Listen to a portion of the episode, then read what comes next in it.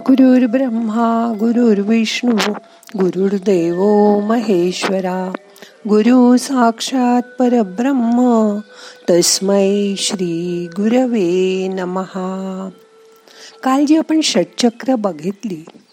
त्या षटचक्रांचं ध्यान करून आपल्याला काय मिळवायचंय? ते बघूया आजच्या ध्यानात. मग करूया ध्यान. ताठ बसा. पाठ मान खांदे सैल करा. हाताची ध्यान मुद्रा करा. पहिलं बोट आणि अंगठा मिटून हात मांडीवर ठेवा. डोळे अलगद मिटा. मोठा श्वास घ्या. मन शांत करा. आपल्याला ध्यान करून ईश्वराच्या जास्त जवळ जायचंय. त्याची भक्ती करायची आहे.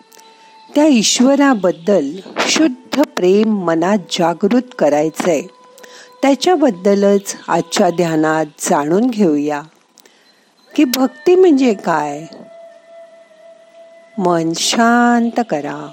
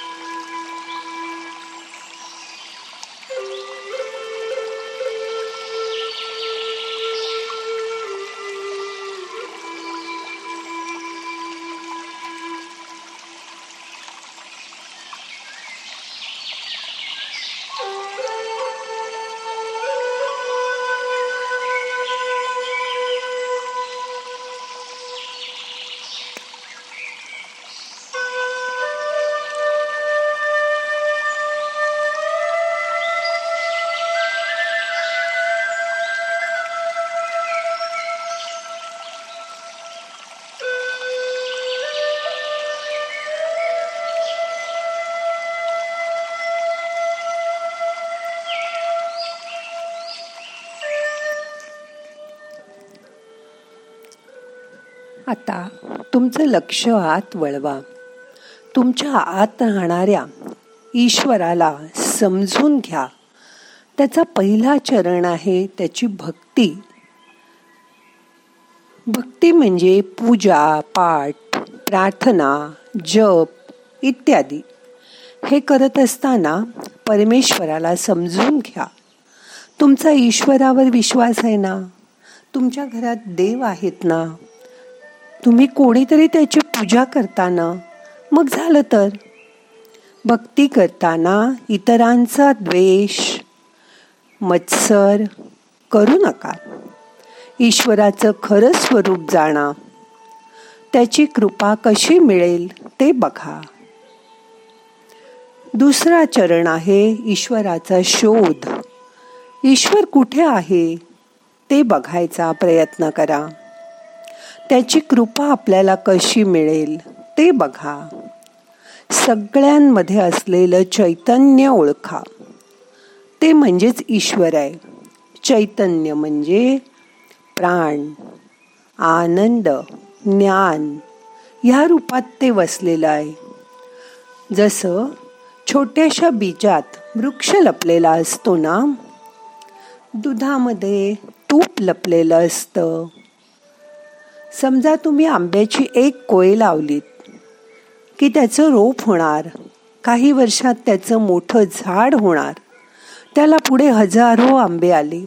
तर बघा एका कोयीपासून पुढे तुम्हाला किती कोयी मिळाल्या? म्हणजे निसर्ग किती देत असतो आपल्याला? ते बघा. प्रत्येकाच्या जीवरूपाने नांदत आहे परमात्म्याचा अंश प्रत्येक आत्म्याच्या रूपात आहे. त्याचा आनंद घ्या परमात्म्याकडून शक्ती घ्या आणि तुमची अंतर्मनाची शक्ती वाढवा.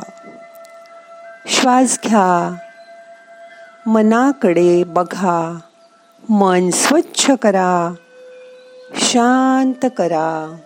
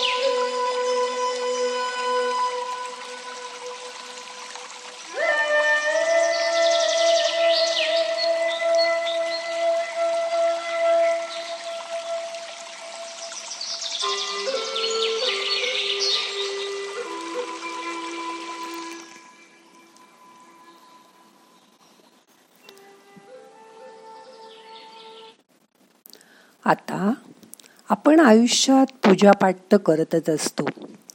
पण ईश्वराला जाणण्याच्या पुढच्या पायरीवर आज तुम्ही चढायचं आहे अद्वैत साधायचं आहे म्हणजे काय? तर सर्व प्राणीमात्रात ईश्वर बघायला शिका. हीच ईश्वराला ओळखण्याची पहिली पायरी आहे.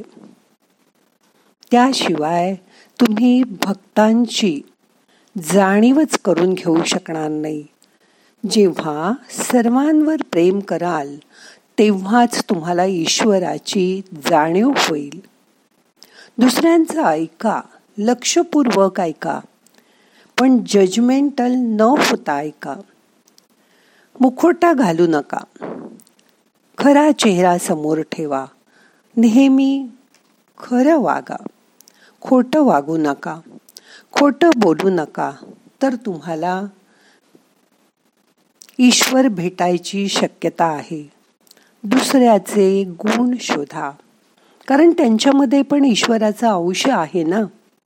हे तुम्हाला आता कळलं? नेहमी निसर्गात राहायचा प्रयत्न करा.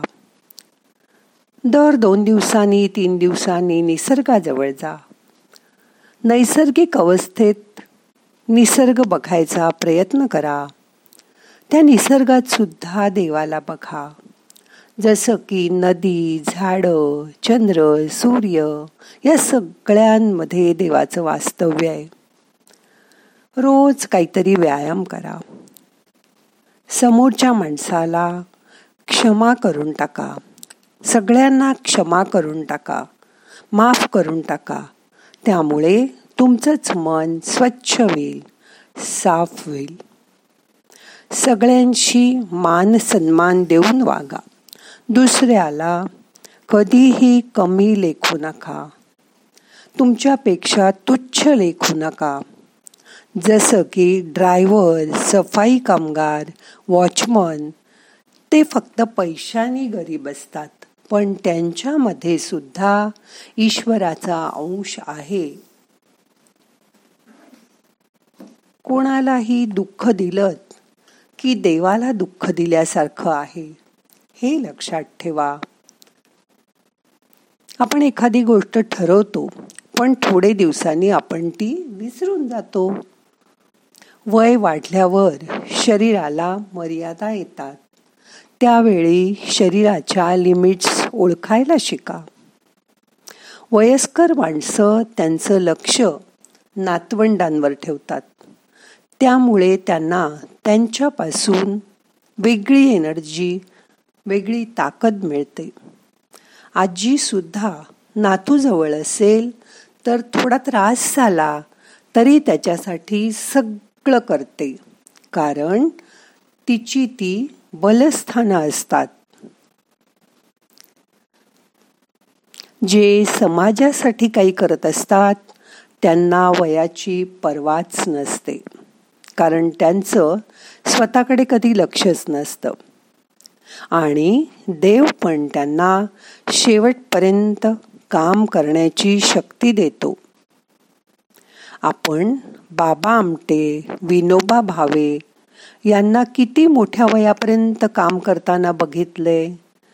तुम्हाला माहिती आहे आज आपले पंतप्रधानही एवढ्या मोठ्या वयाला स्वतःसाठी काहीही न करता भारताच्या जनतेसाठी रात्रंदिवस काम करतायत. ते आपण बघतो.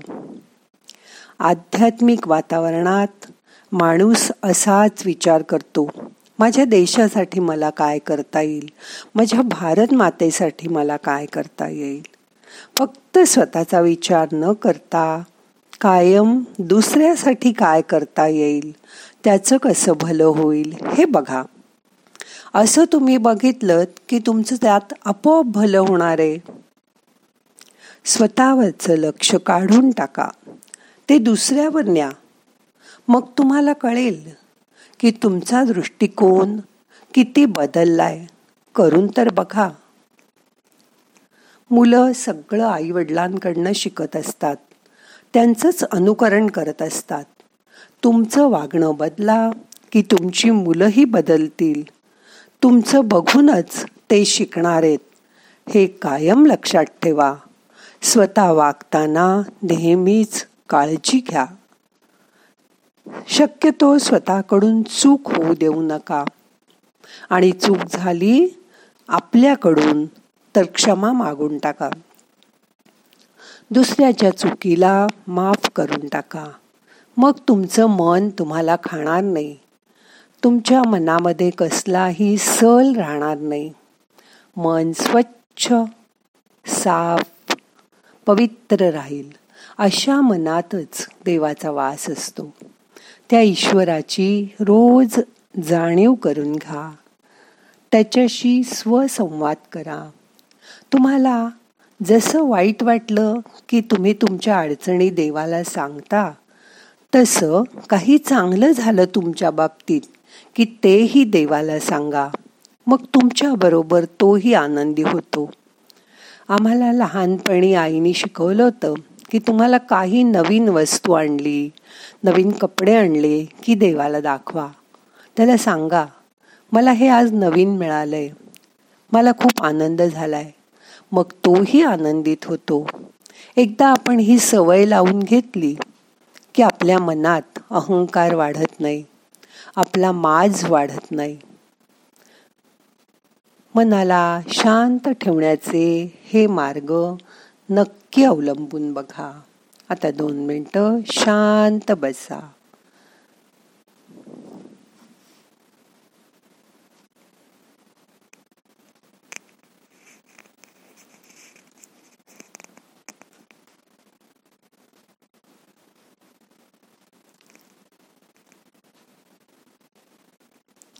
आता आपल्याला आजचं ध्यान संपवायचंय.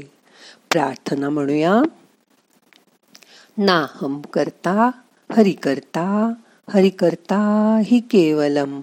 ओम शांती शांती शांती. सावकाश डोळे उघडा आणि ध्यानातनं बाहेर या.